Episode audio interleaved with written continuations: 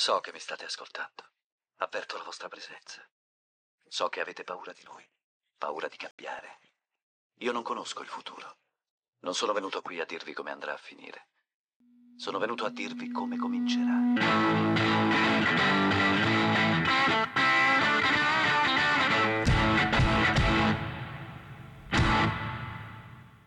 Le 22.30, ciao bellini e belline, come state? E ci siamo, è arrivato il giorno della primissima tier list di Matters, è una tier list a cui tengo molto perché il tema è calciofilo, come avevo già detto durante Talking Matters di lunedì sera, e vi andrò ad elencare quali sono stati i bidoni della Juventus post Calciopoli, quindi dal 2006 in poi.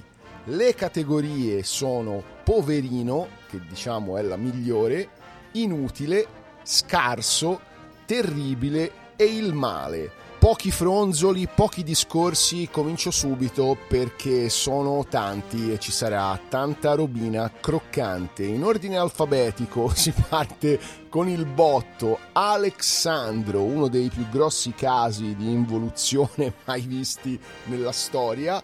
Arriva nel 2015, mi sembra, per una trentina di milioni di euro dal Porto. Fa qualche mese di rodaggio come terzino sinistro alle spalle di Evra, che era il titolare, poi ne prende il posto e per 2 anni sembra una furia. Il Chelsea nel 2017 arriva ad offrire 70 milioni di euro che il buon Marotta rifiuta, e dopo quel rifiuto diventa uno dei giocatori più detestati non solo da me ma da tutta la tifoseria della Juve, perché non spinge più, fa cappelle su cappelle. Per anni, se guardate le sintesi di Juventus-Napoli o Napoli-Juventus, Napoli fa sempre lo stesso giochino, dalla palla a uno sulla tre quarti sinistra, che la butta nel mezzo dalla parte di Callejon, che taglia dietro di lui non se ne accorge mai. Io vi giuro, una roba che hanno fatto per anni, si ritrova davanti al portiere e fa gol. È una roba veramente violenta da vedere, non c'è verso levarselo dalle palle, anche perché prende uno stipendio da criminale. Speriamo davvero che questo sia l'ultimo anno e di togliercelo dai tre passi una volta per tutte. Comincio con il botto perché Alex Sandro va bello gaudioso nella categoria il male. Andiamo avanti, madonnina. Sergio Almirón, comprato dall'Empoli, dove disputò un campionato clamoroso. Ranieri gli diede subito in mano le chiavi del centrocampo, sottovalutando però quello che era successo qualche settimana prima, ovvero durante la presentazione. Era talmente timido che a malapena riusciva a parlare. Andate a vedervela quell'intervista perché è allucinante, lui tutto sudato, balbetta, sembra un rincoglionito totale. Ecco, in campo fa la stessa cosa, infatti dopo 9 partite, una peggiore dell'altra, finisce in panchina da dicembre a giugno e verrà, nonostante un contratto di 5 anni, spedito in prestito un po' ovunque. Va prima al Monaco, poi alla Fiorentina, poi va a Bari dove starà 2 anni, alla fine verrà venduto al Catania nel 2011 per 400.000 euro, meno di un appartamento a Firenze. Almirón lo metto nella categoria terribile. Anche qui, che robetta, Amauri o Amauri. A Palermo sembrava devastante perché era questo mix letale di un fantasista e un centravanti. La Juve lo compra nell'estate del 2008 per quasi 23 milioni di euro, credendo di aver trovato l'attaccante perfetto da affiancare a Del Piero. Il primo anno lo fa discretamente bene, chiudendo mi sembra con 14 gol. Dal secondo anno in poi un po' meno bene, perché smette totalmente di segnare, non fa più gol nemmeno con le mani, e più che un misto tra un fantasista e un centravanti diventa un impedito. Lo stesso discorso vale per metà della sua terza stagione, quando poi viene mandato a Parma in prestito. L'anno dopo va alla Fiorentina sempre in prestito, dove segnerà l'unico gol in maglia viola a San Siro contro il Milan, che poi di fatto darà il primo scudetto alla Juventus di Andonie. Io non so poi se vi ricordate il delirio in quegli anni che ci fu per farlo diventare italiano. Prandelli lo convocò per un amichevole contro la Costa d'Avorio e basta, perché non vestì mai più la maglia dell'Italia. Il prode Amauri o Amauri va nella categoria scarso, e qui c'è il primo poverino, lo dico subito, ma lui è proprio poverino davvero. Andrade, comprato non rotto ma strarotto, visto che si era dilaniato il ginocchio sinistro per un paio di volte. La Juve è appena tornata in Serie A, regala così a cazzo di cane 10 milioni al Deportivo La Corugna. Dopo 4 partite si spacca ancora una volta contro la Roma la rotula sinistra, si opera, a marzo si riopera un'altra volta, rientra la stagione successiva e indovinate un po', sì, si rirompe un'altra volta la povera rotula sinistra. L'anno successivo la Juve rescinderà il contratto e avrà speso 10 milioni di euro per 4 partite, più o meno quanto il Pogba bis. L'ho detto prima, lo ridico, il buon Andrade va nella categoria poverino. E qui c'è un bel ectoplasma, attenzione, Nicola Anelka. Senso di comprarlo ancora non l'ho capito. Arrivò a gennaio 2013 a parametro zero e arriva sfavatissimo. Stai a casa grande, non accettare. Ma ok, infatti giocherà la bellezza di 3 partite, tutte da subentrato, e in futuro dirà che si vergogna ancora di quei 6 mesi alla Juve, e credimi, anche noi ci vergogniamo di averti avuto con la nostra maglia. Se avete Netflix, tanto so che ce l'avete, guardate il suo documentario perché merita. Anelka va nella categoria inutile.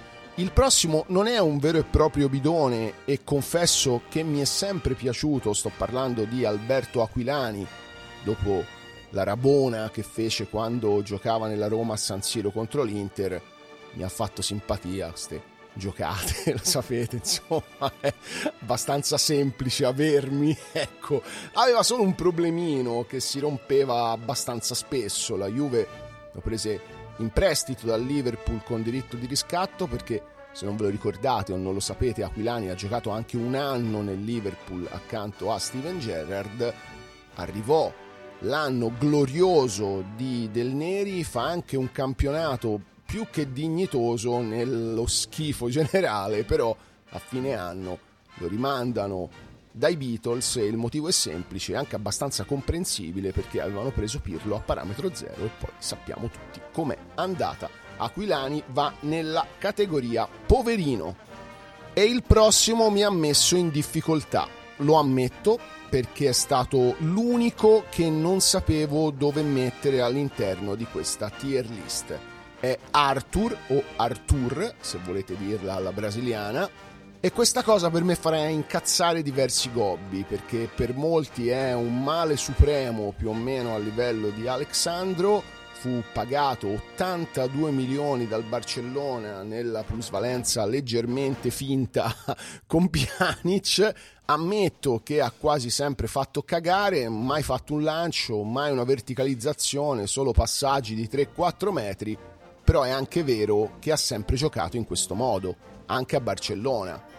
Il problema è che, ritorno al discorso di Pirlo con Aquilani, dopo l'addio del maestro, sia il Cacciuccas, sia il Fetido, sia il maestro stesso si sono sempre impuntati nel mettere un regista alla Pirlo nel 4-3-3, e Arthur un regista non è, così come ora non lo è Locatelli. Però niente, continuiamo, va bene così, e dispiace perché questo calciatore dalla fronte abbastanza spaziosa, da quando è arrivato alla Juve ha avuto una serie di sfighe degne del miglior ragionier Ugo, perché ha perso la nazionale, si è rotto tutto, è andato un anno a Liverpool, non ha giocato nemmeno mezzo secondo, ora è alla Fiorentina, si starà a vedere. Per molti è il male, per me no, io lo metto in poverino perché mi dispiace.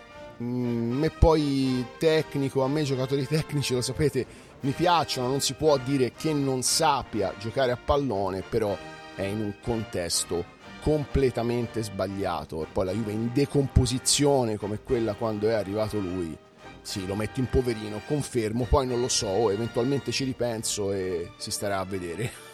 Qua, mamma mia. Niklas Bendtner, come per Anelka non capisco il senso, arrivò in prestito dall'Arsenal con una panza che faceva impressione, chiese subito la numero 10 così per dimostrare personalità. Il dramma è che quella panza se l'è portata dietro per tutta la stagione, che per fortuna di tutti è finita dopo 6 mesi, visto che si operò dopo un infortunio al tendine della coscia e non si rivedrà più fino alla consegna della Coppa dello Scudetto, dove proverà a fare lo splendido e il massiccio con una delle hostess. Bendtner va nella categoria inutile e ora lo so, ci siamo. Tanto lo so che la maggior parte di voi ascolterà questa puntata solo per lei. Sono una persona che si è sempre schierata, che ha sempre detto quello che pensa, a volte anche troppo, e che molto spesso le cose le dice male usando termini abbastanza forti. Ma mai avrei pensato di dire quello che mi è uscito dalla bocca ogni volta che ho visto Federica Bernardeschi in campo. E se non andrò in paradiso, la colpa è solo ed esclusivamente sua.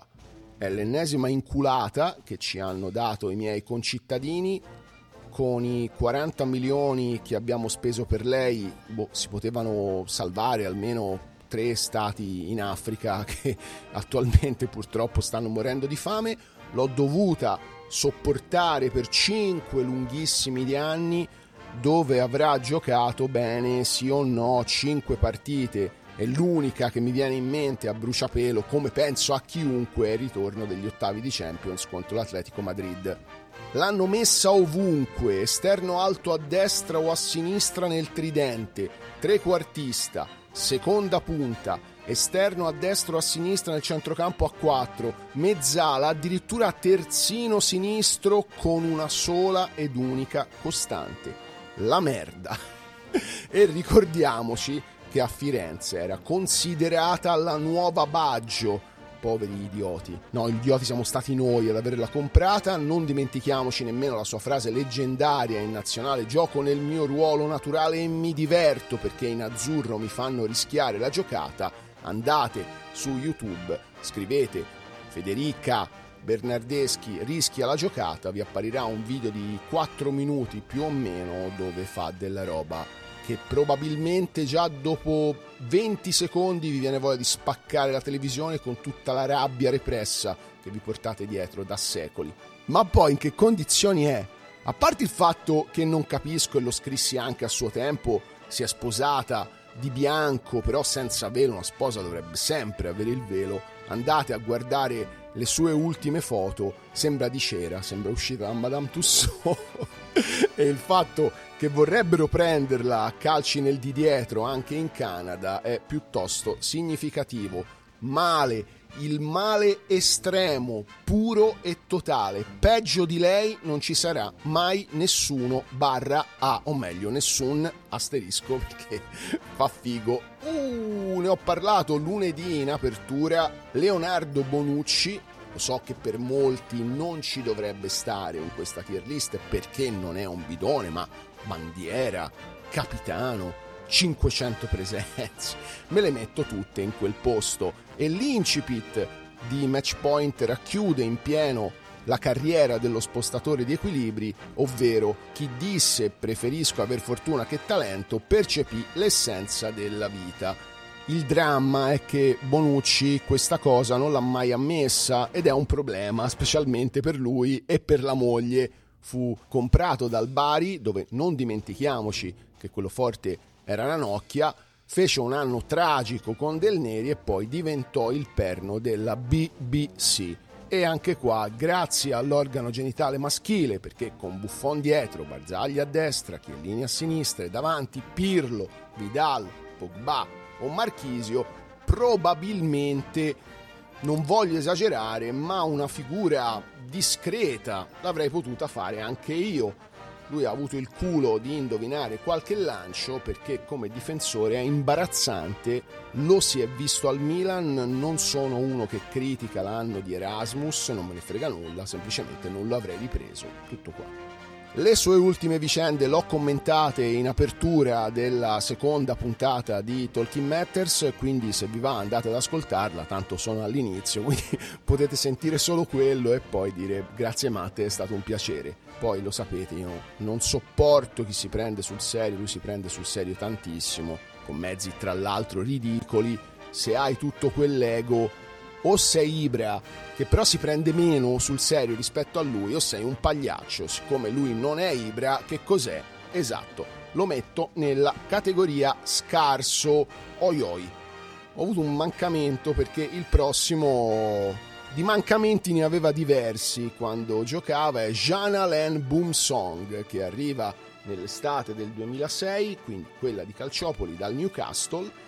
Dovrebbe essere un difensore roccioso, ma sembra uno non del mestiere, uno preso dalla strada, come direbbero Aldo, Giovanni e Giacomo. Il gol del Rimini alla prima in Serie B è un suo capolavoro, andate a guardarlo, viene da ripensarci, viene da ridere, quindi eventualmente andate a dargli un occhio su YouTube. Di capolavori poi nel corso degli anni ne regalerà tanti, quindi non va che ringraziato. Saranno 2 anni lunghissimi, per non dire infiniti, prima di vederlo prendere il volo per Lione. Lo metto nella categoria terribile. Altro francese, anche qua poi non si è rivelato un bidone assolutamente, pur essendo molto fragile fisicamente, è Kingsley Coman, che arrivò giovanissimo a parametro zero dal Paris Saint-Germain nel 2014. Si vede che è un talento, però è chiuso da Tevez, da Morata e da Llorente. Ragazzo, si farà anche se non ha le spalle strette, però il Cacciuccas ai tempi giocava con il 4-3-1-2, lui che è un esterno puro fa tanta fatica a fare la seconda punta, segnerà un solo gol, tra l'altro bellissimo, in Coppa Italia. La pazienza non rientra tra le sue skills e dopo solo un anno viene venduto al Bayern in prestito con diritto di riscatto a 21 milioni. Peccato, perché secondo me poteva dare, quando ancora il calcio italiano non era un campionato di passaggio o di vecchi decrepiti come adesso. Lo metto nella categoria inutile. Il prossimo è Domenico Criscito, mamma mia, anche su di lui aspettative immense. Dopo aver fatto 2 anni in primavera da padrone assoluto della difesa e dopo un super anno di rodaggio al Genoa in Serie B, torna alla Juve nel 2007. Ranieri gli dà subito fiducia, perché Criscito è un predestinato, insomma, perché dopo 3-4 partite e diverse cappelle viene parcheggiato in panchina e al suo posto gli viene preferito uno che ai tempi giocava non troppo bene come terzino sinistro, ovvero Chiellini. Dopo un anno e 8 misere presenze lo rimandano al Genoa in prestito, dove poi diventerà una bandiera, alternando stagioni allo Zenit San Pietroburgo e a Toronto. Anche Criscito lo metto nella categoria scarso. E ora arriva il prototipo moderno del terzino sinistro, Paolo De Ceglie. Che stantuffo su quella fascia, mamma mia, come sgroppava, poi elegante, tecnico, bellissimo da vedere. Ovviamente no, perché a livello estetico penso sia una delle 5 cose più brutte che ho visto su un campo da calcio. Definirlo scarso mi sembra riduttivo, perché era scarso in tutto quello che faceva e ogni volta che giocava mi chiedevo come faceva ad essere in Serie A, come avesse fatto ad arrivare in Serie A, perché mi sembrava impossibile che dalla terza categoria in su non ci fosse uno meglio di lui, e c'era, perché c'era, di sicuro c'era, solo che alla Juve fortunatamente per poco giocava lui Dopo 2 anni di Andonie fu mandato in prestito al Genoa, poi fu mandato in prestito al Parma, dove tra l'altro realizzò una doppietta contro l'Inter, poi torna alla Juve, lo mandano al Marsiglia sempre in prestito, dove farà la bellezza di 7 partite, anche troppe, torna ancora una volta, per fortuna lo mettono fuori rosa per 2 anni prima di andare in Svizzera da svincolato. Purtroppo il buon Paolo De Ceglie lo metto nella categoria terribile, e ora arriva uno dei più detestati di sempre da parte della tifoseria, ma allo stesso tempo uno degli amanti, tra virgolette, del Cacciuccas, ovvero Mattia De Sciglio, perché dove va il Cacciuccas c'è Mattia. Fu comprato dal Milan nell'estate del 2017 per 12 milioni di euro, tra l'altro via dal Milan perché i tifosi gli avrebbero staccato la testa. Alla Juve ha sostanzialmente sempre fatto il terzino di riserva perché è affidabile, sono parole grosse, non ci si può aspettare niente da lui, classico giocatore che oscilla tra il 5 e il 6 in pagella, non di più. Io onestamente tutto questo accanimento verso di lui non ce l'ho mai avuto, però basta sapere quali sono i suoi limiti, non aspettarsi di più. L'anno del maestro fu mandato in prestito a Lione, dove chiaramente ce lo rimandarono a fine anno con tanti saluti e baci. Il buon Mattia De Sciglio lo metto nella categoria scarso, e ora soffrirò 2 volte in questa tier list. La prima è per lui è Diego Ribas da Cunha, perché ci credevo, penso come tutti, ci credevo tantissimo. Trequartista numero 10, tecnicamente devastante, con quel baricentro basso non lo buttavi in terra nemmeno se gli sparavi. Al Werder Brema aveva vinto una Coppa UEFA da solo, non giocò alla finale, persa perché era squalificato, aveva fatto un gol da centrocampo contro l'Alemagna Aachen, aveva tutto per farmi impazzire. Quando lo comprarono per 27 milioni di euro pensai che la Juve davvero avesse fatto il colpo del secolo e che dopo anni drammatici finalmente c'era un giocatore che poteva farmi delirare come ai bei tempi, ma siccome il 10 apparteneva a Del Piero, quando si presentò e mostrò ai tifosi il numero di maglia che aveva scelto, mi vennero i brividi, non solo addosso ma anche e soprattutto nella zona rettale, perché aveva preso il 28, il numero che fino all'anno prima apparteneva a Molinaro. Tranquilli, parlerò anche di lui, però prima contro il Chievo, pennella sulla testa di Iaquinta, seconda contro la Roma, apoteosi. Sappiamo tutti com'è andata, no? Doppietta, giocate clamorose, titolone su tutto sport, Maradiego, Juve Capitale, e alla fine, insomma, perché quell'anno la Juve andò fuori ai gironi di Champions, arrivò 7ª in campionato, e i tifosi ancora oggi sono divisi da più di 10 anni, c'è chi dice che era semplicemente scarso e c'è chi dice che era al posto sbagliato, nel momento sbagliatissimo. Io sono tra di loro perché Ciro Ferrara come allenatore era paragonabile alla fame nel mondo, con Zaccheroni va leggermente meglio, però la squadra era davvero imbarazzante. Rimase un solo anno alla Juve, poi arrivarono Marotta e Del Neri, quindi 4-4-2 murato, niente spazio per i trequartisti. Fu venduto al Wolfsburg, poi andò all'Atletico Madrid, al Fenerbahce, per far ritorno al Brasile, al Flamengo. Io lo metto nella categoria poverino, e lo ringrazio ancora a distanza di anni, perché quell'estate fu davvero indimenticabile e invece si dimenticherebbe volentieri la Juventus il buon Eliero Elia, da me soprannominato, penso non solo da me, Antonella. Stesso discorso che vale per Diego e per Del Neri. La Juve lo comprò nell'estate del 2011 per 9 milioni dall'Amburgo, perché Conde voleva giocare con uno spregiudicatissimo 4-2-4, aveva bisogno di esterni su esterni. Antonella era perfetto perché era giovane e soprattutto andava come le palle di fuoco, era un'ala driblomane che ti puntava ad ogni azione. Poi però in una trasferta a Napoli Andonie decise di mettersi a specchio e di passare al 3-5-2, modulo che poi non ha mai più abbandonato nel corso della sua carriera, e chiaramente per gli esterni non c'era più posto e il povero Antonellina passò un anno prima in panchina, poi siccome rubava il seggiolino a qualcun altro gli regalarono un posto nella tribuna dello Juventus Stadium e fu lì che poi terminò la stagione. Il campo lo vide 4 volte, quasi una proporzione all'Andrade, verrà venduto al Werder Brema l'anno dopo per poi vagare tra Inghilterra, Turchia e Olanda. Si è ritirato il 9 febbraio scorso per dedicarsi a tempo pieno al suo hobby, ovvero la musica, per modo di dire, perché è incredibile a dirsi, ma la versione rapper di Antonella Elia è di gran lunga peggiore rispetto a quella da calciatore, un giocatore totalmente inutile e va nella categoria inutile. E ora arriva un altro male, scusatemi anche qua se ve l'ho detto in anticipo, ma non ho sinonimi, purtroppo non posso chiamarlo in un altro modo se non come il mio segno zodiacale. Io sono nato il 23 di giugno, quindi andate a vedere, o se conoscete l'astrologia sapete insomma qual è il mio segno. Confesso che a un certo punto mi faceva talmente schifo che mi bastava leggere il suo nome per chiedere a me pa, ma non è ancora morto.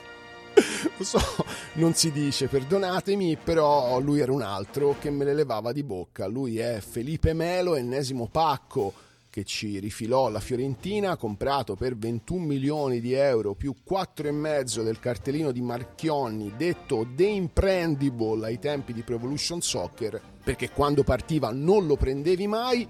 A Firenze si sdegnarono, no? Come sempre quando un giocatore va alla Juve, perché Felipe Melo era un idolo della Fiesole, non perché fosse un buon giocatore. A Firenze poi ne ho visti talmente pochi, quindi ok, ma perché picchiava, funziona così, no? A Firenze da 2 stecche ti batti il pugno sul cuore, aizzi lo stadio, diventi automaticamente un idolo. Sono questi, gli voglio bene, ma purtroppo sono questi. Arrivò con Diego l'anno di Ciro Ferrara, proprio come Diego segnò alla Roma nel 3-1 finale andando a esultare davanti al Cordino dei Gobbi, ma se, come ho detto prima, in Diego ci ho creduto dal primo secondo, lui invece mi ha sempre fatto cagare perché si vedeva lontano 1000 chilometri che fosse un cane, o comunque non rientra nei miei parametri di regista davanti alla difesa. Insomma, in quel ruolo ho avuto gli occhi a forma di cuore per Pirlo, per Xabi Alonso, per Redondo, per Veron, una roba leggermente diversa rispetto a Felipe Melo. Infatti gli ho augurato di passare a miglior vita per i 2 anni in cui l'ho visto con la maglia della Juve, e poi un cretino, 27 ammunizioni, 3 espulsioni, brutto, odiato da tutti, pure da Chiellini che nel suo libro l'ha definito il peggio del peggio. Sante parole. Felipe Melo va nella categoria il male. E ora arriva un altro miracolato, ovvero Gianluca Frabotta, più che un miracolato, un one hit wonder, magari, perché almeno one hit wonder musicali sono canzoni che ti rimangono nel bene o nel male. Frabotta è stato una meteora perché, nonostante la tristezza della Juve del maestro, era più fuori luogo di me dentro una parrocchia. All'incirca siamo lì. Potrà comunque dire ai suoi nipoti di aver giocato un anno con Cristiano Ronaldo. È stato mandato poi in prestito al Verona, dove a causa degli infortuni ci rimanderanno indietro, ci mancherebbe, a fine stagione. Poi rimandato in prestito a Lecce, che ce lo rimanda indietro addirittura dopo il precampionato. Hanno fatto fa 1 mese, mi hanno detto no, sta buono, torna a Torino per l'amor di Dio. Poi mandato in prestito in Serie B al Frosinone, ora è a Bari sempre in Serie B e sempre ovviamente in prestito. Frabotta lo metto nella categoria scarso. Il prossimo non ha troppe colpe, la colpa ce l'ha Messi, perché Messi ha distrutto il calcio, un po' come Kerry ha distrutto l'NBA. Perché? Perché dopo Maradona non si era mai visto un nano fare quella roba, come non si era mai visto un giocatore di pallacanestro tirare da 3 punti da centrocampo come se stesse tirando un tiro libero. Il problema è che quelle cose le fanno perché sono loro, non perché ce n'è uno, allora tutti i nani possono fare quello che fa Messi. E il discorso vale anche per Sebastian Giovinco, infamato da tutti ancora oggi. Non capisco il motivo. La colpa, come per Bonucci, per me è stato ricomprarlo dopo che lo avevi venduto al Parma. In più Mettiamoci anche l'attenuante che è stato un prodotto del settore giovanile e non so, credo che il tifoso della Juve si fosse immaginato un Del Piero bis, ma siccome io Del Piero l'ho sempre tra virgolette odiato perché a causa sua mi vendettero Baggio al Milan, ho sempre visto Giovinco per quello che era, quindi un buon giocatore da squadre di metà classifica, come era a Parma, che infatti faceva la differenza senza avere troppe pressioni. La scelta di andare a Toronto nel 2015 a 28 anni a 7 milioni l'anno fa di lui un precursore del calcio attuale. Giovinco lo metto nella categoria poverino. Il prossimo è un eroe nazionale. Sì, sto parlando proprio di lui, proprio di Fabio Grosso. E capita nel corso di una carriera discreta di indovinare un mese dove diventi un semidio, e se sei particolarmente fortunato da far coincidere quel mese con un mondiale, la strada diventa tanto spianata. Ed è quello che è successo a Grosso, che è sempre stato un onesto terzino sinistro, ma che nel 2006, grazie a quel mese da semidio, ci ha fatto vincere il mondiale, un po' come era successo a Schillaci, a Italia 90, anche se poi alla fine lì non vincemmo. Poi però il mese finisce e torni a essere il giocatore discreto, mediocre che eri e che poi sarai negli anni a venire, a meno che tu non riesca a ribeccare il mese giusto al momento giusto. Infatti l'Inter ci abboccò, lo comprò dopo il mondiale, ma dopo un anno per disperazione lo vendette al Lione. Tutti sapevano che era finito alle barbe, tutti tranne scemo e più scemo e più scemo, ovvero Cobolli, Gigli, Blanc e Alessio Secco, che lo comprarono nel 2009. Fece un anno inquietante, oltretutto con la maglia numero 6 di Scirea, nonostante lo schifo della Juve di quegli anni, dopo le stagioni indegne di Ferrara, Zaccheroni e poi di Del Neri, arrivò Andonie che gli disse: guarda, fai 2 partite e poi vai fuori rosa perché non ti voglio mai più vedere. Grosso lo metto nella categoria scarso. Ah, quanta qualità arriva ora! Allora, ci sono delle maglie e ci sono dei numeri che sono speciali, tipo la 7 dello United, tipo la 10 del Boca Junior, tipo la 8 del Liverpool, tipo la 9 del Newcastle, e alla Juve, oltre alla 6 e alla 10, c'è la 21, perché nel 96 fu indossata per la prima volta da Zinedine Zidane, poi andò al Real Madrid, la 21 la prese Thuram, e poi successivamente sarà la maglia di Pirlo e mettiamoci anche Dybala. Tra Thuram e Pirlo però ci sono 4 anni di comprensibile amnesia da parte dei tifosi della Juve, perché la maglia numero 21 ce l'aveva Zdenek Grygera, preso a parametro zero dall'Ajax su consiglione del connazionale Nedved. Diventò presto, troppo presto purtroppo, il terzino destro titolare della Juve, e nessuno mette in dubbio cuore, grinta, polmoni, voglia di un giocatore scarso, ma tanto scarso perché non saliva mai. Era il classico terzino che muravi dietro e non superava mai la metà campo, difendeva male, buche su buche, scarso, ma non così scarso, ancora di più. Quindi non lo metto nella categoria scarso, ma nella categoria terribile, perché anche lì, se penso a Grygera, le prime 2 cose che mi vengono in mente è un gol di testa all'Inter al 90° e poi quando gli partirono i denti contro il Palermo.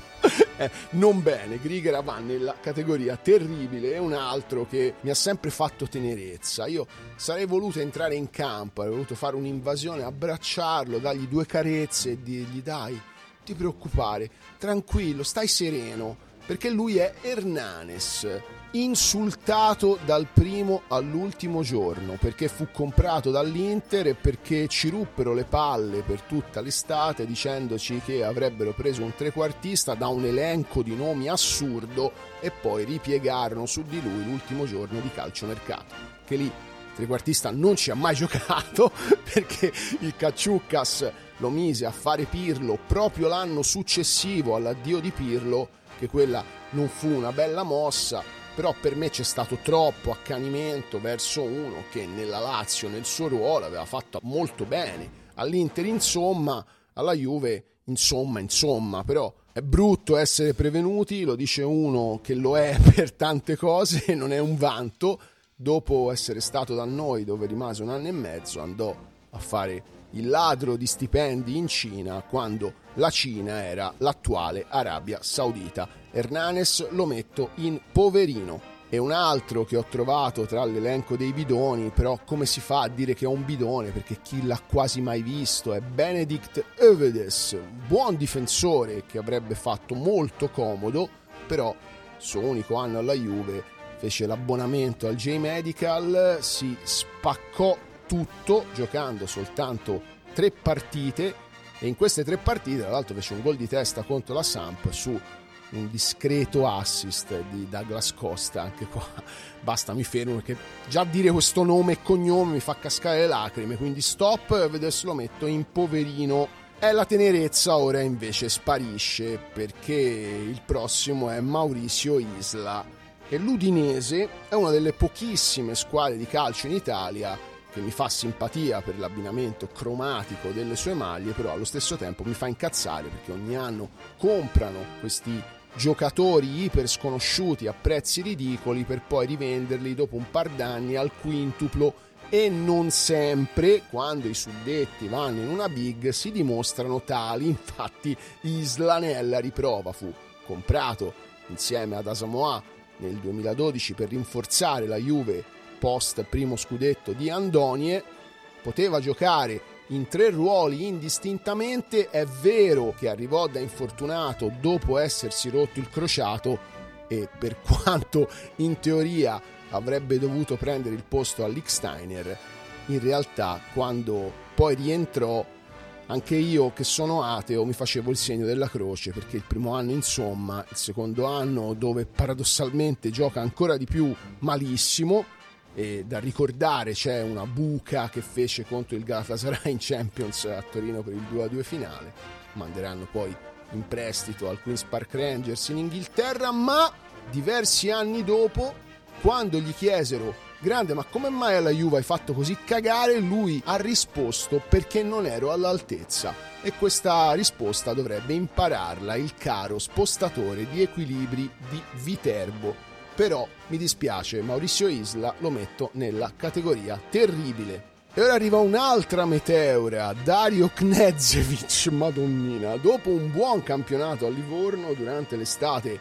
presidente Spinelli lo vendette al Torino per poi tornare indietro sui suoi passi, darlo in prestito con diritto di riscatto alla Juve. Giocherà 3 partite, di cui 2 in campionato con altrettante sconfitte, poi a ottobre si romperà la cartilagine del ginocchio sinistro, stagione finita, ovviamente non verrà riscattato e tornerà a Livorno. Quelle 3 partite, malissimo, lo metto nella categoria inutile. E qui arriva un altro che aveva fatto sperare tanti, ma non me, è Milos Krasic. E vi faccio un esempio brutto, magari molti si incazzeranno, ma mi dispiace. Prendo Tonali, che è un buon giocatore, nulla da dire, si parla di lui da anni, da quando giocava in B nel Brescia, aveva i capelli lunghi, il capello lungo, Brescia, centrocampista. Iniziarono subito a paragonarlo a Pirlo, anche se con Pirlo c'entra come il culo con le 40 ore.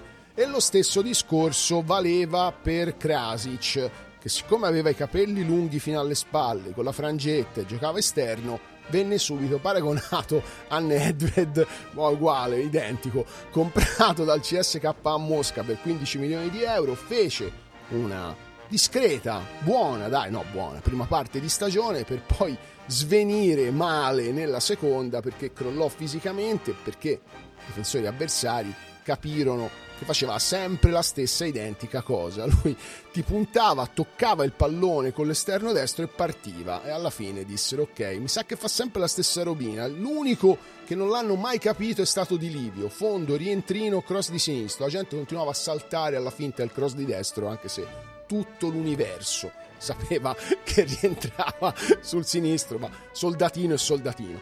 Un'altra perla di Krasic, che fu squalificato per 2 giornate per simulazione contro il Bologna. L'anno dopo arrivò Andoni, 3-5-2, giocò 7 partite segnando un gol al Catania. Fine stagione poi fu venduto al Fenerbahce, dove stette un anno, poi un altro anno al Bastia e l'ultima prima del ritiro l'ha fatta a Lechia Danzica. Krasic lo metto nella categoria scarso. Solo a leggere il nome del prossimo mi viene il prurito alle mani. È Dejan Kulusevski, che ai tempi ho soprannominato il Pesticcia o il Cancro Rosso. Un'altra notevole sodomizzata presa in tempi recenti dall'essere che poi ci ha portato a diventare la barzelletta attuale, ovvero Fabio Paratici. Fu pagato uno sproposito, farà benino con Pirlo e male con il Kaciukas, dove sarà venduto poi dopo 6 mesi al Tottenham per prendere Vlahovic. C'è stato un periodo abbastanza lungo dove non riusciva a stoppare un pallone e mi irritava tantissimo, e soprattutto mi irritava la sua corsa.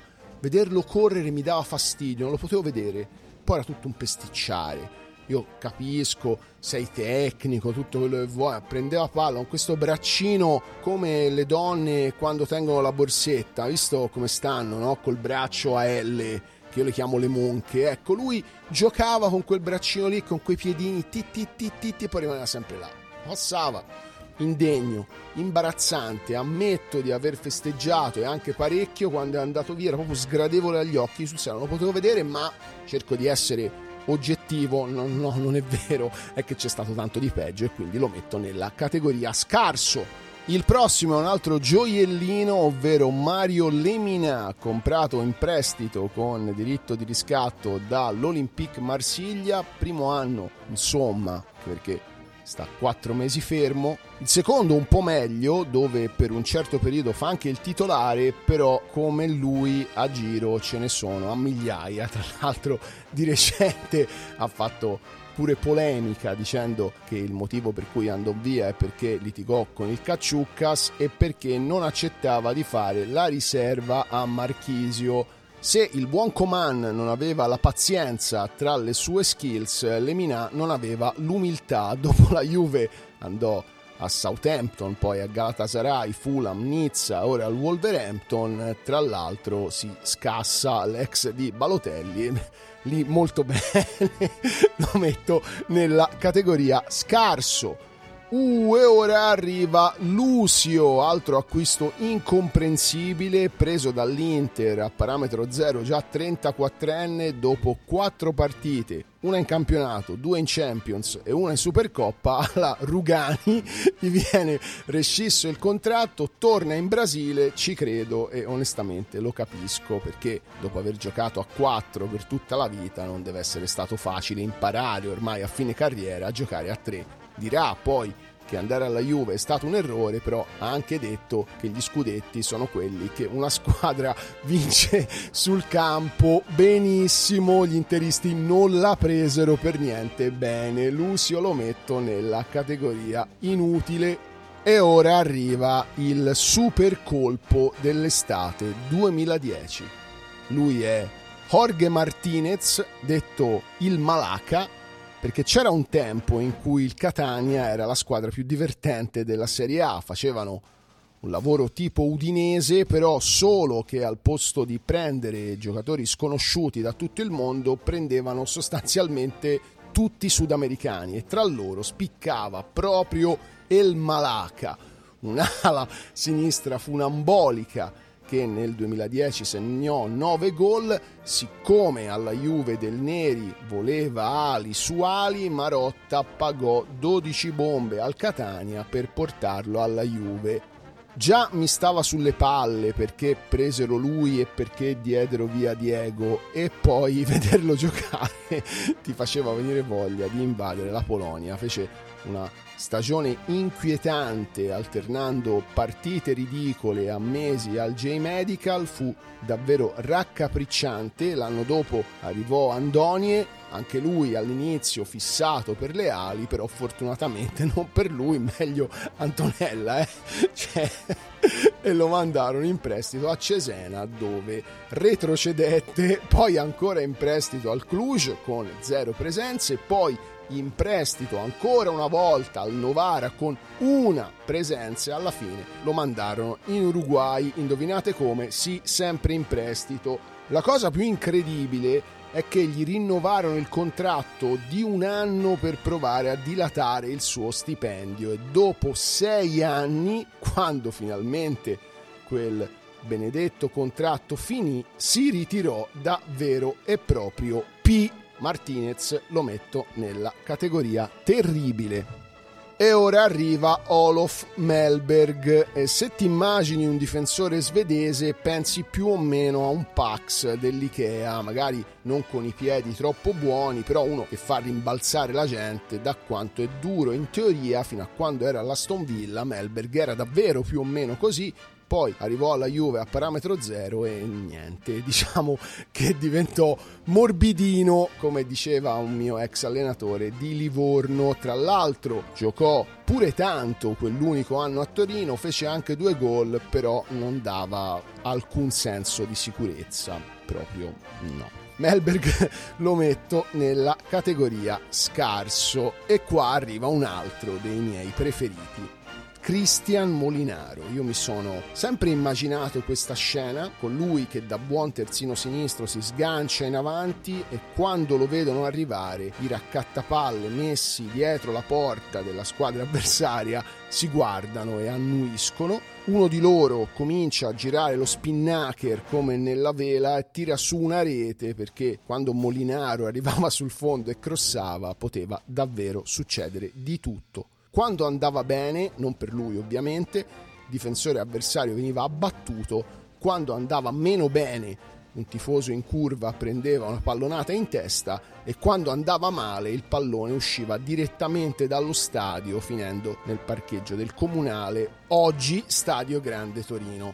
È stato il mio nemico giurato fino all'arrivo della Federica, però se con lei ho oggettivamente esagerato, con Molinaro no.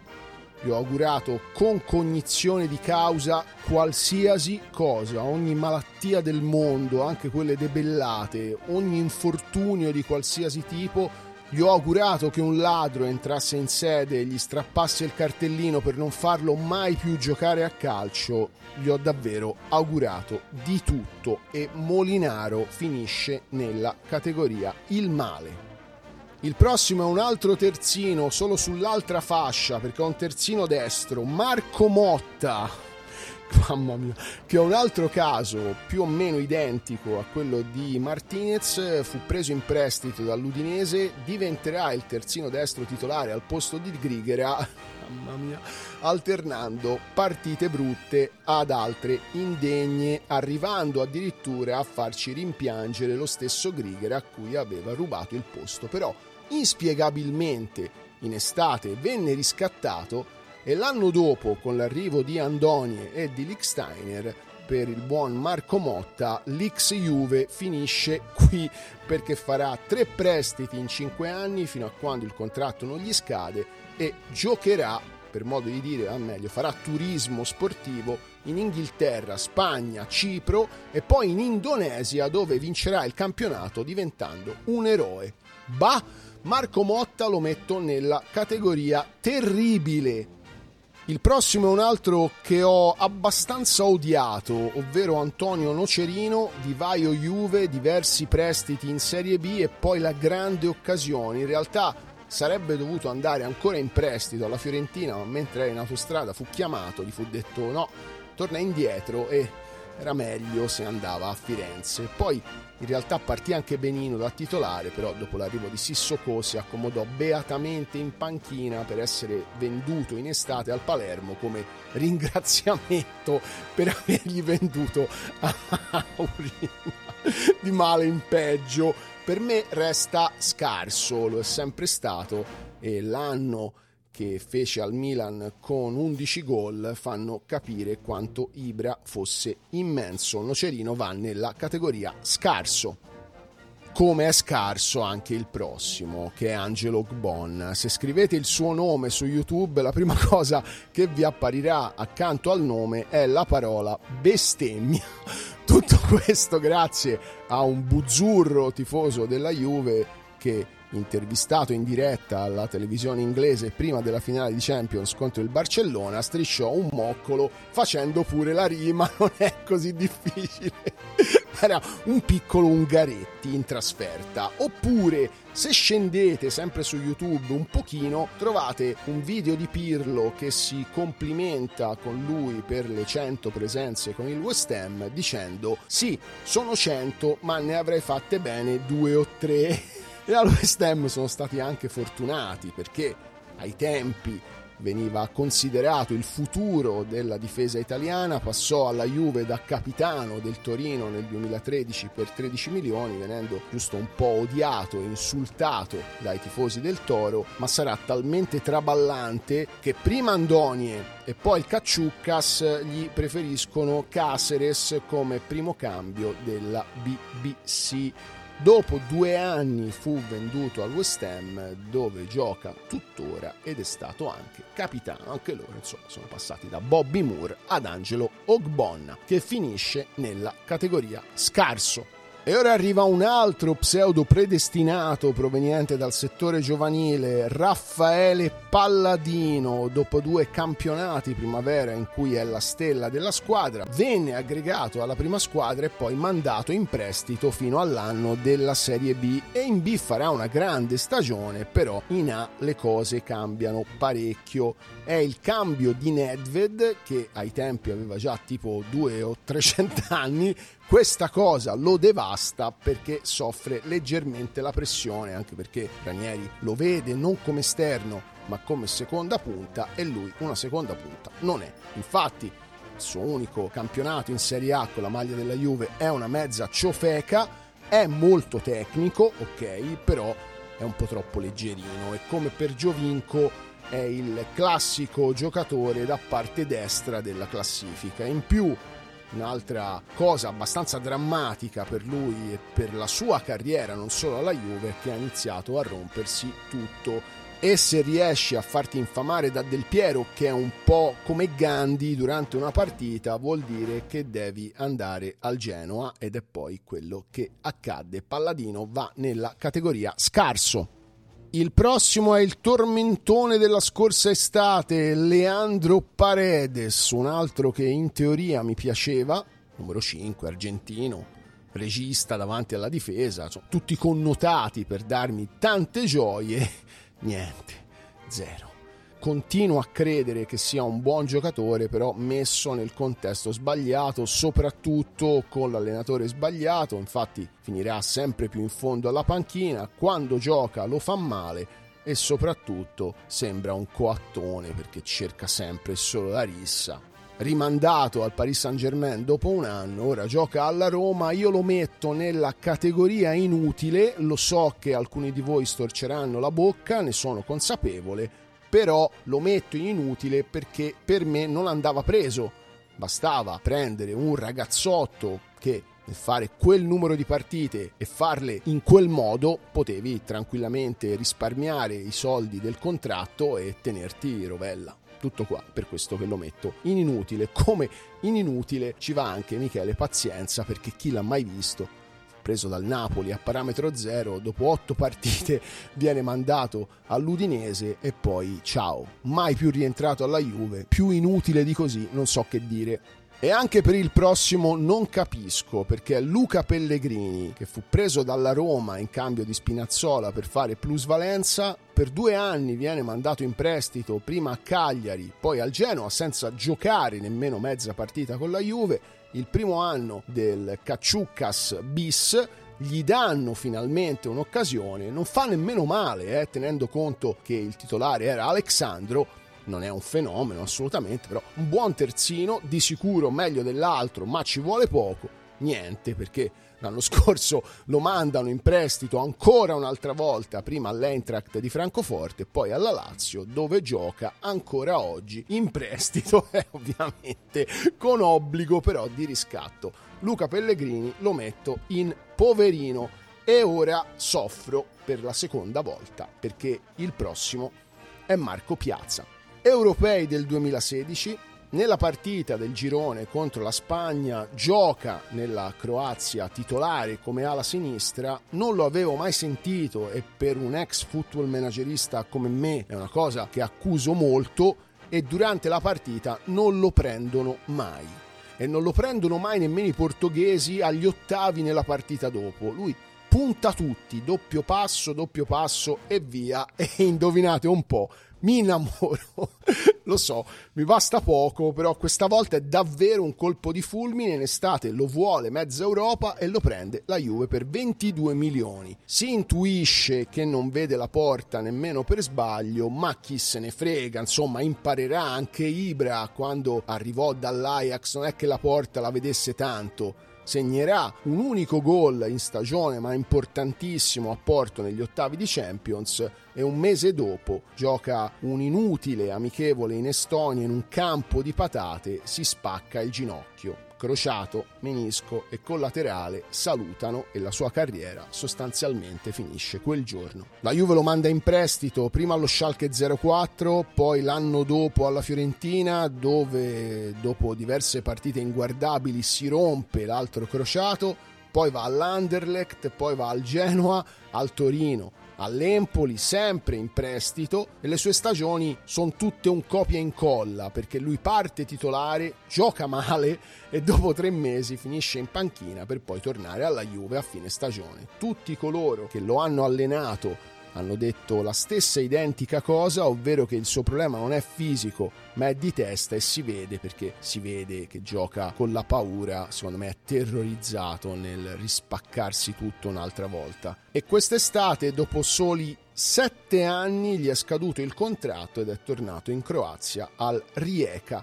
Mi dispiace da morire. Confesso che nelle varie carriere che ho fatto a FIFA l'ho sempre preso come cambio dell'ala sinistra titolare, perché anche se per poco ci ho creduto e gli ho voluto tanto bene. Marco Piazza finisce nella categoria poverino ed è tutto tranne che un poverino il prossimo, che è Christian Poulsen. Ci sono 2 idioti, uno è Rafa Benitez e uno è Claudio Ranieri. E perdonatemi, ma io non appartengo alla categoria degli estimatori di Ranieri, e ora vi spiego il motivo. È l'estate del 2008, la Juve sta cercando un regista, viene fuori che il Liverpool vuole vendere Xabi Alonso perché Benitez vede meglio Mascherano e Lucas Leiva, rendiamoci conto. Cominciano a trattare Liverpool e Juve. La cosa sembra quasi fatta, tanto che lui comincia ad andare a lezioni di italiano, ma si prospetta un'altra occasione, che è quella di Poulsen. Rendiamoci conto un'altra volta. La società va da Ranieri, gli chiede: Claudio, chi preferisci? E lui risponde Poulsen, perché può giocare in più ruoli. Quindi fanculano Xabi Alonso, che poi verrà comprato dal Real Madrid, con cui vincerà qualsiasi cosa, e comprano il bel biondone danese, che già era odiato per la vicenda dello sputo di Totti all'Europeo del 2004 e per il biscottone con la Svezia, e il suo arrivo fu preso con grande entusiasmo, perché Tutto Sport scriverà in prima pagina purtroppo Poulsen, e quando lui arriva al ritiro i tifosi sfoggeranno uno striscione con scritto: ridicoli, avete preso un altro bidone. E i tifosi questa volta avevano ragione, perché Poulsen è un altro miracolato. Nessuno ancora oggi ha idea di come abbia fatto a fare il calciatore a certi livelli. Resta per fortuna solo 2 anni, giocando anche tanto, e poi viene sbolognato al Liverpool. Poulsen va nella categoria il male, l'ho odiato ogni singolo secondo che ha giocato. Che robetta arriva ora! Aaron Ramsey! Che fosse un'inculata lo sapevano tutti, perché i britannici fanno fatica negli altri campionati, almeno che non vadano via dal Regno Unito da ragazzini.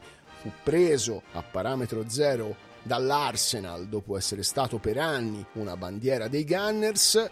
Paratici per averlo gli dà 7 milioni all'anno di stipendio per 3 anni, una follia, soprattutto perché Ramsey si rompe con la stessa frequenza con cui io tiro una Madonna, che è la rima di Ogbonna, magari.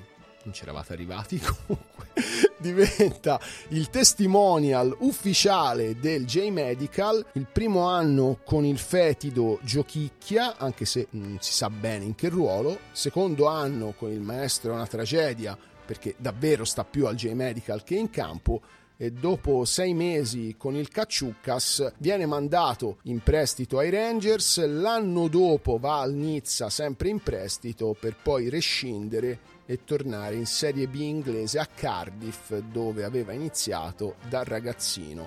Per i tifosi della Juventus è ancora oggi il parassita che poi, per farsi odiare ancora di più, alla Juve era rotto, andava in nazionale e stava bene perché Ramsey era un campione vero, e lo metto nella categoria il male. Il prossimo è un ectoplasma, ovvero Leandro Rinaudo, preso in prestito dal Napoli l'anno di Del Neri, gioca una sola partita contro il Cagliari, poi si opera ad ernia, poi al tendine d'Achille, torna a Napoli a fine anno e va nella categoria inutile. Un altro che non capisco perché sia stato comprato è Thomas Rincón, detto El General, primo venezuelano nella storia della Juve, tutto garra e pedate, anche perché non gli si può chiedere altro, viene comprato dal Genoa per fare numero, dopo 6 mesi di garra e di pedate viene mandato in prestito al Torino, dove resterà 5 anni. Altro classico standard giocatore da parte destra della classifica che va nella categoria inutile.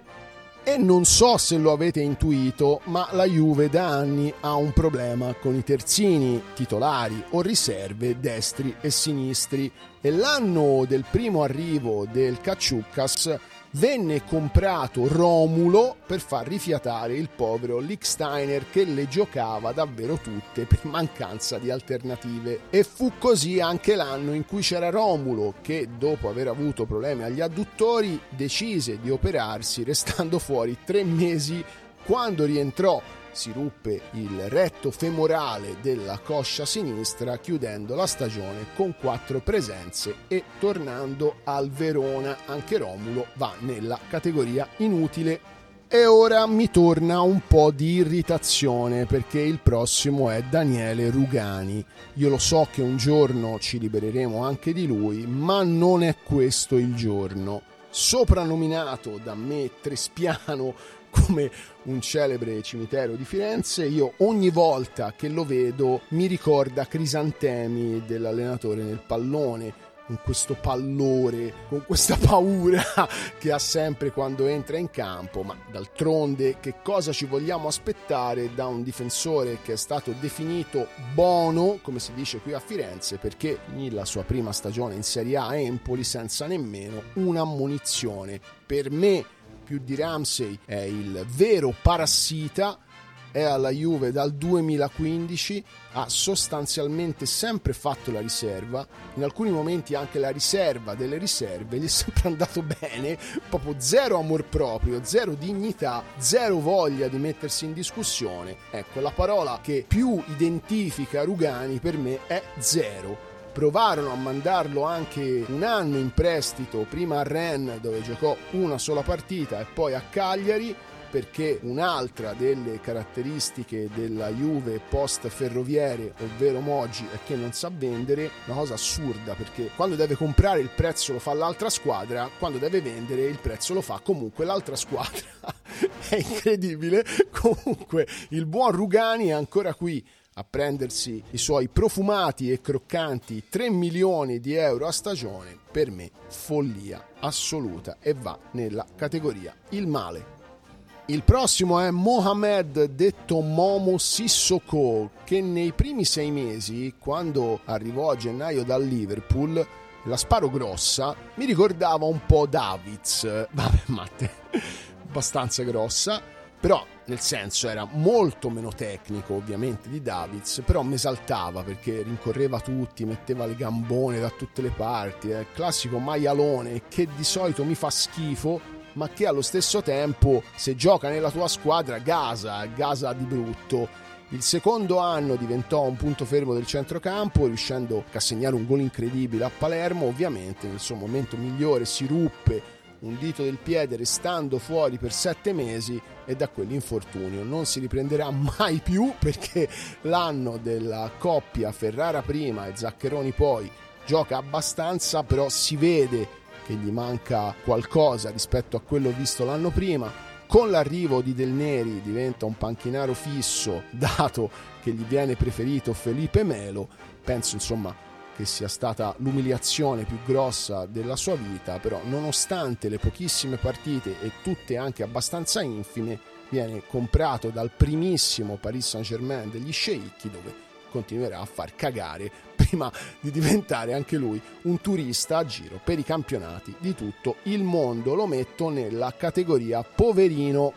E cosa c'era da aspettarsi da Guglielmo Stendardo, che fu preso in prestito con riscatto a 12 milioni dalla Lazio, che faceva già intuire che a prescindere da tutto non lo avrebbero mai riscattato. Eppure, nonostante 5 sole partite, in estate ci fanno un pensierino, per fortuna non trovano l'accordo con Lotito e torna a Roma.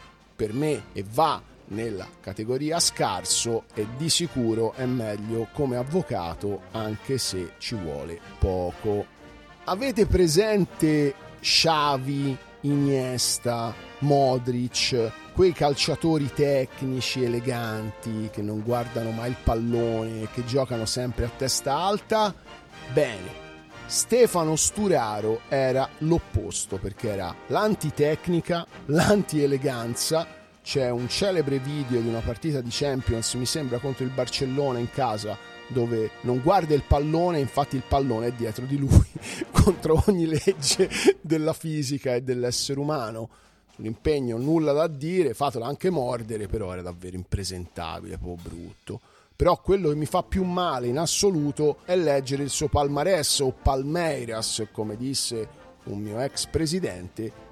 4 scudetti, 4 Coppe Italia e una Supercoppa.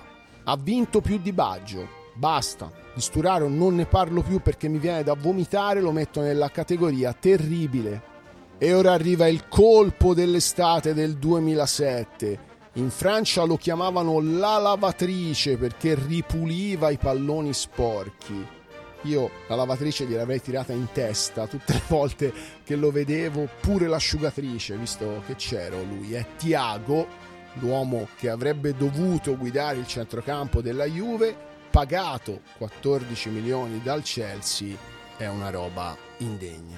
Il primo anno sembra che vada a 0,5. Hai visto i vocali su WhatsApp che si possono accelerare? Ecco, lui no. Lui andava indietro, era lento ai limiti della moviola, era il VAR 15 anni prima del VAR. E infatti Ranieri lo prende, lo mette in panchina abbastanza subito, preferendogli Cristiano Zanetti, che ai tempi stava insieme con lo Scotch, poveretto. Vorrebbero venderlo a chiunque, ma lui si impunta e resta. Il secondo anno va leggermente meglio, il che significa che invece di mangiare un gelato al gusto merda lo mangi al gusto ascella. Poi ebbe una distorsione al ginocchio sinistro, quando rientrò riportò con sé il gelato al gusto merda. D'altronde con Ciro Ferrara non poteva permettersi, per educazione, di giocare bene, visto il livello ignobile dell'andata, e fa ancora peggio rispetto al primo anno. A gennaio, con l'arrivo di Zaccheroni, la Juve fa l'unica cosa buona della stagione, ovvero lo manda in prestito all'Atletico Madrid, dove poi ci resterà 7 anni. Nella Liga farà meglio, ci voleva poco, però essendo un calcio più tecnico e un po' più lento rispetto al nostro, lui ci sguazzava un po' di più. La sua avventura gloriosa alla Juventus si chiuderà con 42 partite e 0 gol. Thiago va chiaramente nella categoria il male. E ora arriva un altro eroe nazionale, Luca Toni, già in parabola discendente, anche se poi farà da 37enne e da 38enne 2 annate incredibili a Verona.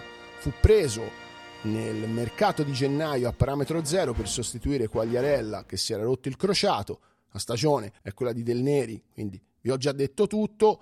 Non è mai stato un mostro di tecnica, però faceva valanghe di gol, e quindi per un attaccante, se fai gol hai sempre ragione te. Alla Juve di gol ne farà 2 in 14 presenze. L'anno dopo non rientra nei piani di Andonie, che gli dice di trovarsi un'altra squadra. Lui non batte ciglio e si cerca un'altra squadra, a differenza di qualcun altro. Resterà però nella mente dei Gobbi per aver segnato il primo gol allo Juventus Stadium il giorno dell'inaugurazione nell'amichevole contro il Notts County, e Luca Toni va nella categoria inutile, come l'ectoplasma successivo, che è Armand Traoré, ennesimo terzino sinistro arrivato in prestito dall'Arsenal, sempre rotto. Quel poco che ha giocato lo ha fatto discretamente male, nonostante la concorrenza fosse Fabio Grosso finito alle barbe.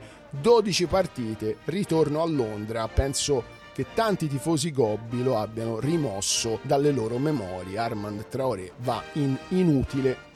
E arriviamo agli ultimi due. Ecco il primo, Denis Zakaria. Anche qui non capisco. Comprato a gennaio dal Borussia Mönchengladbach, strappato al Bayern Monaco, che lo avrebbe preso a 0 a giugno, fa subito gol come Vlahovic all'esordio contro il Verona. Dai, che dopo anni di centrocampi vergognosi abbiamo preso uno che almeno può stare in campo, e in campo effettivamente ci può stare, non fa la differenza, però sempre meglio dei cadaveri che c'erano 2 anni fa. Peccato che si rompa un po' spessino, infatti farà solo 11 partite. L'anno dopo, cioè la stagione scorsa, viene mandato in prestito al Chelsea, dove farà veramente ridere, non giocando sostanzialmente mai. Torna alla Juve, che poi quest'estate lo ha venduto al Monaco, e io penso che sia stato comprato solamente per fare cassa, perché se no davvero non capisco. Oppure può essere l'ennesima fittonata dell'allenatore antico che abbiamo in panchina. Zakaria finisce nella categoria poverino, e l'ultimo è una storia tristissima, ma ahimè vera. Lui è Reto Ziegler. La Juve trovò l'accordo con lui da svincolato l'anno prima, quando c'era ancora Del Neri. A giugno Ziegler si presenta felice di iniziare con la Juve. Peccato che Del Neri non c'è più, c'è Andonie, che vedendolo allenare si sdegnò, andò in società e gli disse: per favore, questo mandatemelo via, e lo mandarono via nel precampionato senza neppure fargli fare mezza partita. Ziegler è il classico esempio di poverino, un po' come Andrade, ma sotto un altro punto di vista, e con lui chiudo questa lunghissima tier list dei bidoni della Juventus post Calciopoli. Proverò a farne una ogni mese con i bidoni delle 7 sorelle, che poi ora sono 6 perché non c'è più il Parma, ma magari c'è un'altra, che c'è ora il Napoli. Mettiamoci il Napoli, dai, al posto del Parma. Noi ci risentiamo lunedì sera con il volume 3 di Talking Matters. Mettete una stellina su Spotify se vi va, se non vi va va bene lo stesso. Fatemi sapere soprattutto se questa tier list vi è piaciuta, se siete d'accordo con me, se avreste cambiato, spostato o inserito eventualmente qualcun altro. Ci risentiamo lunedì sera e mi raccomando, fate i bravi. Visto? Io sono l'unico ad avere una visione d'insieme. Ecco quello che chiamano genio.